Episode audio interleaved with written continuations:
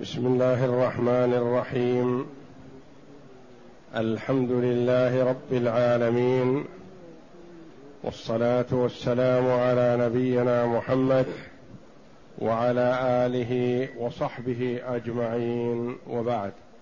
بسم الله. أعوذ بالله من الشيطان الرجيم. قال رب إني دعوت قومي ليلا ونهارا فلم يزدهم دعائي إلا فرارا وإني كلما دعوتهم لتغفر لهم جعلوا أصابعهم في آذانهم واستغشوا ثيابهم وأصروا واستكبروا استكبارا. ثم إني دعوتهم جهارا. ثم إني أعلنت لهم وأسررت لهم إسرارا. حسبك. هذه الآيات الكريمة من سورة نوح.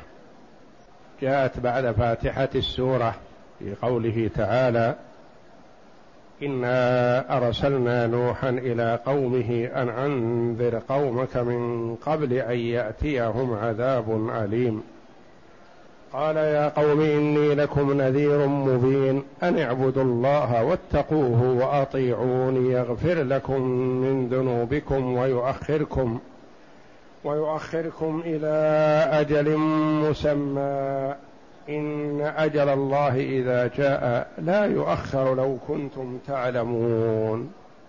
قال رب إني دعوت قومي ليلا ونهارا. الآيات. في هذه الآيات الكريمة يقص الله جل وعلا علينا مناجاة نوح على نبينا وعليه أفضل الصلاة والسلام لربه تبارك وتعالى. والله جل وعلا أعلم فهو جل وعلا أعلم منه بما قال وبما قيل له لأنه جل وعلا لا تخفى عليه خافية يعلم خائنة الأعين وما تخفي الصدور. فهو جل وعلا يعلم ما قال نوح ويعلم ما قيل له يعلم ما خفي على نوح وعلى غيره سبحانه وتعالى. قال ربي يعني يا ربي ينادي ربه بلفظ الربوبية أنك ربيتني وأنعمت علي بما أنعمت علي به. قال رب إني دعوت قومي. يخبر بأنه دعا قومه. وقال قومي ولم يقل دعوتهم. وإنما قال دعوت قومي. لأنه يتحبب إليهم بأنهم قومه. إني دعوت قومي إلى ماذا؟ إلى ما أمرتني به من توحيدك وإفرادك بالعبادة وطاعتي فيما آمرهم به. إني دعوت قومي ليلا ونهارا. دعاهم في الليل ودعاهم في النهار. وبدأ بذكر الليل اولا والله أعلم من أجل أنه بدأ بالسر أول لأن الدعوة اولا بالسر لعله أحرى للإجابة. وكان النبي صلى الله عليه وسلم بدأ دعوته بالسر ثلاث سنين وهو يدعو إلى الله سرا. عليه الصلاة والسلام. وهنا قال دعوت قومي ليلا. والليل مظنة السر والإخفاء عن الناس. كأنه يأتي إلى المرء ليلا سرا لا يعلم عن ذلك أحد فيدعوه ويراقبه. والدعوة السرية أولا أحرى للإجابة. لأن المدعو يستشعر أنه مقصود بعينه في هذه الدعوة فيصغي لما يدعى إليه بخلاف ما إذا كان المرء يتكلم علنا أمام الناس فكل واحد يقول عن نفسه ليست أنا المقصود. ليلا ونهارا لم يقتصر على دعوة السر بل كان يتحين الفرص ولا يضيع فرصة فهو يغتنم الفرص السرية ليلا ويغتنم الفرصة نهارا علنا أمام الناس سرا وليلا أفراد ونهارا في المجتمعات. إذا اجتمع عنده أربعة خمسة عشرة أكثر أقل يغتنم الفرصة ويدعوهم ليلا ونهارا وفيها إشعار بمعنى الديمومة أنه دائم ما يفتر ما اقتصر على وقت دون وقت ما اقتصر على وقت العمل أو وقت الدوام أو وقت كذا بل كان مستمر في الدعوة عليه الصلاة والسلام. دعوت قومي ليلا ونهارا يعني في كل الوقت. فماذا كان تأثرهم من ذلك؟ قال فلم يزدهم دعائي إلا فرارا. يعني أنا أستمر وأجتهد معهم في الدعوة لكن هم يفرون مني ولا يقبلون. وكلما أكثرت لهم الدعوة أكثر الفرار عني والبعد. قال فر بمعنى ذهب وأبعد. فلم يزدهم دعائي إلا فرارا. يعني عكس ما كنت أتوقع. يعني كل المفروض أني كلما ألححت عليهم وأكررت لهم وكررت عليهم وأكثرت عليهم ارعب بعضهم. واستجاب لكن لا كلما زدت في الدعوة زادوا في النفور والإعراض يعني أنهم لا خير فيهم ولا حياء ولا مروءة. فلم يزدهم دعائي إلا فرارا وإني كلما دعوتهم في أي وقت وفي أي مكان كل ما دعوتهم لتغفر لهم. أدعوهم وأبين لهم فائدة استجابتهم لي. أنها تحصل لهم المغفرة منك يا ربي. أرجيهم وأذكر لهم شيئا من الثواب الذي يحصلون عليه. تمحى سيئاتهم السابقة وتغفر لهم. وإني كلما دعوتهم لتغفر لهم جعلوا أصابعهم في آذانهم. يدخلون أصابعهم في آذانهم من أجل أن لا يسمعوا قولي. كما قال الكفار بعضهم لبعض لا تسمعوا لهذا القرآن والغوا فيه. هم هؤلاء كلما دعوتهم لأجل أن يسمعوا قولي ودعوتي وضعوا الأصابع في الآذان حتى لا يسمعوا. يعني هذا أشد من كونه يسمع ويعرض. يسمع ويعرض. هذا مثلا سمع لكن سمع شيئا ما أعجبه فأعرض عنه. لكن هذا والعياذ بالله من زيادة التكبر والتعاظم يقول ما نريد أن نسمع منك شيئا. وإني كلما دعوتهم لتغفر لهم جعلوا أصابعهم في آذانهم حتى لا يسمعوا. واستغشوا ثيابهم. واستغشوا ثيابهم. غطوا رؤوسهم. واستغشوا غطوها بثيابهم. لماذا؟ قال المفسرون استغشوا ثيابهم لأجل ألا يروا. أو استغشوا ثيابهم لأجل ألا أراهم ولا أعرفهم. أو استغشوا ثيابهم زيادة في رغبتهم عدم السماع كأنهم ما يكتفون بسد آذانهم بأصابعهم بل يجعلون فوق الأصابع الثياب حتى لا يتطرق كلامي إليهم بأي شيء ما يسمعون منه شيئا أبدا. واستغشوا ثيابهم. هذا كل ما يستطيعونه في عدم السماع لإبعادهم عن السماع. ثم من طوت عليه قلوبهم أعظم وافظع واستكبروا استكبارا. فعلهم السيء بدني وقلبي. الأسماع سدوها والعيون غطوها والقلوب مستكبرة متعاظمة لا خير فيهم. وإني كلما دعوتهم من أجل مصلحتهم جعلوا أصابعهم في آذانهم. واستغشوا ثيابهم لأجل أن لا يسمعوا أو لأجل الا يروا أو لأجل الا يروا. بكل قال بعض المفسرين ولا منافاه يمكن يكون قصدهم الجميع.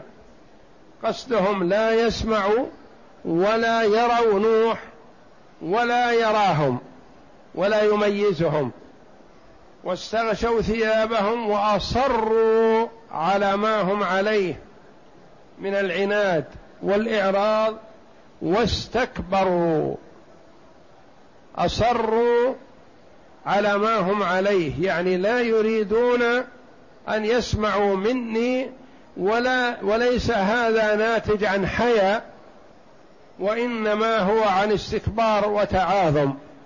والعياذ بالله كما ورد أنه كان يأتي الأب بولده ويقول انتبه لهذا نوح لا تطعه.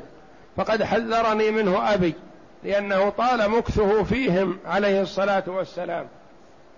فأمر فيهم كما عرفنا وكما هو في الآية الكريمة ألف سنة إلا خمسين عاما. فكان الأب يأتي بولده ويقول انتبه لهذا فقد حذرني منه أبي. والولد يأتي فيما بعد بولده ويقول انتبه لهذا فقد حذرني منه أبي وأبي حذره منه جدي وهكذا. وأصروا واستكبروا استكبارا تعاظما عن الحق لأنه أحيانا يكون المرء لا يقبل الشيء لأنه جاهل فيه ويريد زيادة إيضاح. وهذا الجهل البسيط أن المرء يجهل الشيء لكن ربما إذا زيد له في الإيضاح أو وضح له الكلام أكثر وبين له ربما استجاب. لكن المستكبر والعياذ بالله مهما دعي ومهما قيل له ما يقبل لأنه متعاظم متغطرس ما يمكن أن يرعوي لما يسمع أبدا لما في نفسه من الكبر. والكبر خصلة ذميمة وهو كبيرة من كبائر الذنوب. وورد أن الله جل وعلا يحشر المتكبرين يوم القيامة أمثال الذر. يطعهم الناس بأرجلهم وأقدامهم عقابا لهم على سوء صنيعهم لأنهم تكبروا وما ينبغي لابن آدم أن يتكبر إذا عرف كيف نشأته وكيف مآله من أين نشأ وكيف هو الحال في الدنيا يحمل العذرة والقاذورات ثم بعد ذلك يكون جيفة من الجيف. فما ينبغي له أن يتكبر بخلقه وبصفته. والعبد كلما تواضع لله جل وعلا رفع الله شأنه وأعلى ذكره وقربه منه. وفي هذه الآية الكريمة تحذير للعباد على الكبر لأنه أكثر من يرد الحق نتيجة الكبر. والنبي صلى الله عليه وسلم لما حذر الأمة عن الكبر وبين أنه كبيرة من كبائر الذنوب. خشي بعض الصحابة رضي الله عنهم أن ما يحرص عليه الإنسان من المظهر اللائق والحسن أنه نوع من الكبر. فقالوا يا رسول الله لما قال لا يدخل الجنة من كان في قلبه مثقال ذرة من كبر قالوا يا رسول الله الرجل يحب أن يكون ثوبه حسن ونعله حسن. هل هذا من الكبر؟ قال قال الكبر بطر الحق وغمط الناس. بطر الحق يعني رد الحق وعدم قبوله. والمسلم والعاقل إذا عرض عليه الحق نظر فيه. إن كان حقا إذا عرض عليه الأمر أي أمر نظر فيه. إن كان حق قبله. وحمد الله لتوفيقه لقبوله. وإن كان باطل رده. وقال عليه الصلاة والسلام في هذا الحديث الله جميل يحب الجمال. يعني يحسن بالإنسان أن يظهر بالمظهر اللائق على قدره لا يتعاظم عن مستواه ولا ينزل وإنما يكون على مستواه. وأصروا واستكبروا استكبارا توكيد استكبارا. اقرأ. يخبر تعالى عن عبده ورسوله نوح عليه السلام أنه اشتكى إلى ربه عز وجل ما لقي من قومه وما صبر عليهم في تلك المدة الطويلة التي هي ألف سنة إلا خمسين عاما. وما بين لقومه ووضح لهم ودعاهم إلى الرشد والسبيل الأقوم. فقال رب إني دعوت قومي ليلا ونهارا. أي لم أترك دعاءهم في الليل ولا في النهار امتثالا لأمرك وابتغاء لطاعتك. فلم يزدهم دعائي إلا فرارا. أي كلما دعوتهم ليقتربوا من الحق فروا منه وحادوا عنه. وإني كلما دعوتهم لتغفر لهم جعلوا أصابعهم في آذانهم واستغشوا ثيابهم أي سدوا آذانهم لئلا يسمعوا ما أدعوهم إليه كما أخبر تعالى عن كفار قريش. وقال الذين كفروا لا تسمعوا لهذا القرآن والغوا فيه لعلكم تغلبون. واستغشوا ثيابهم قال ابن جرير عن ابن عباس تنكروا له لئلا يعرفهم. وقال سعيد بن جبير غطوا رؤوسهم لئلا يسمعوا ما يقول. وأصروا أي استمروا على ما هم فيه من الشرك والكفر العظيم. واستكبروا استكبارا. أي استنكفوا عن اتباع الحق والانقياد له ثم إني دعوتهم جهارا. قوله جل وعلا ثم إني دعوتهم جهارا. يعني يا ربي مع ما اتصفوا به من الكبر والغطرسة وعدم قبول الحق ما اكتفيت وما قنعت بل كررت واستمررت معهم. ثم إني دعوتهم جهارا. دعوتهم جهرا. أنادي وأتكلم في المحافل والمجامع ومجامع الناس. ثم إني دعوتهم جهارا. ثم إني أعلنت لهم. إعلان إظهار للناس كلهم. وأسررت لهم إسرارا. يعني جماعة بين هذا وهذا. أحيانا أدعوهم جهار وأحيانا أتلطف مع الواحد فآتيه وحده أو في بيته أو في ناديه وحده وأتحدث معه لعله يرعوي. ثم إني دعوتهم جهارا. ثم إني أعلنت لهم يعني على رؤوس الملأ إعلان وأسررت لهم إسرارا بالخفاء والسر وأني نوعت لهم الدعوة. وهكذا ينبغي للداعية أن يتلطف مع من يدعوه. فبعض الناس يحسن أن يدعى علنا وبعض الناس يحسن أن يدعى سرا. فالداعي إلى الله جل وعلا يتلطف بمن يدعوه ويحرص على أن يأتيه من حيث يحب لعله يستجيب. والله جل وعلا قال لموسى وهارون عليهما الصلاة والسلام لما أرسلهما إلى فرعون وهو أعتى أهل الأرض في وقته.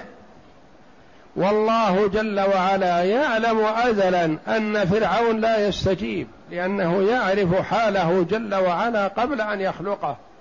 قال تعالى فقولا له قولا لينا لعله يتذكر أو يخشى. تعليم للعباد. والله جل وعلا يقول لعبده ورسوله محمد صلى الله عليه وسلم ادع إلى سبيل ربك بالحكمة والموعظة الحسنة وجادلهم بالتي هي أحسن بالحسنى حتى وإن كانوا كفار. فالله جل وعلا يعلم عباده الرفق بالمدعو لعله يستجيب. فإن لم يستجب فتقوم عليه الحجة. ثم إني دعوتهم جهارا ثم إني أعلنت لهم وأسررت لهم إسرارا. وثم التي تقتضي الترتيب والبعد بين هذا وهذا يعني أني أنوع مرة جهرا ومرة سرا وأتلمس. هذا يحسن أن أدعوه جهرا وهذا يحسن أن أدعوه سرا. فتتلمس المناسب لكل واحد. ثم إني أعلنت لهم وأسررت لهم إسرارا. اقرأ. وأسررت لهم إسرارا. أي فيما بيني وبينهم فنوع عليهم الدعوة لتكون أنجح فيهم. وفي هذه الآيات الكريمة تعليم من الله جل وعلا لعباده بطرق الدعوة إليه حسب حال المدعو فيتلطف به المرء لعل الله أن يوفقه للاستجابة لأنه أحيانا إذا دعي المرء علانيه تكبر وتعاظم وإذا دعي سرا وتلطف به استجاب. وكذلك ينبغي لكل ناصح حتى وإن كان صاحبه مسلم مؤمن لكن وقع في معصية فينصحه ويدعوه إلى الله بالسر. ولا يفضحه كما ورد المؤمن ينصح ويستر والمنافق يفضح المنافق يفرح أنه يقع على عثرة أو زلة من أخيه المسلم من المسلم مثلا لينشرها ويعلنها. والمؤمن إذا وقع على زلة من أخيه المسلم دعاه إلى الله ورغبه في الخير وحذره من الشر وستر عليه. والله أعلم وصلى الله وسلم وبارك على عبده ورسول نبينا محمد وعلى آله وصحبه أجمعين.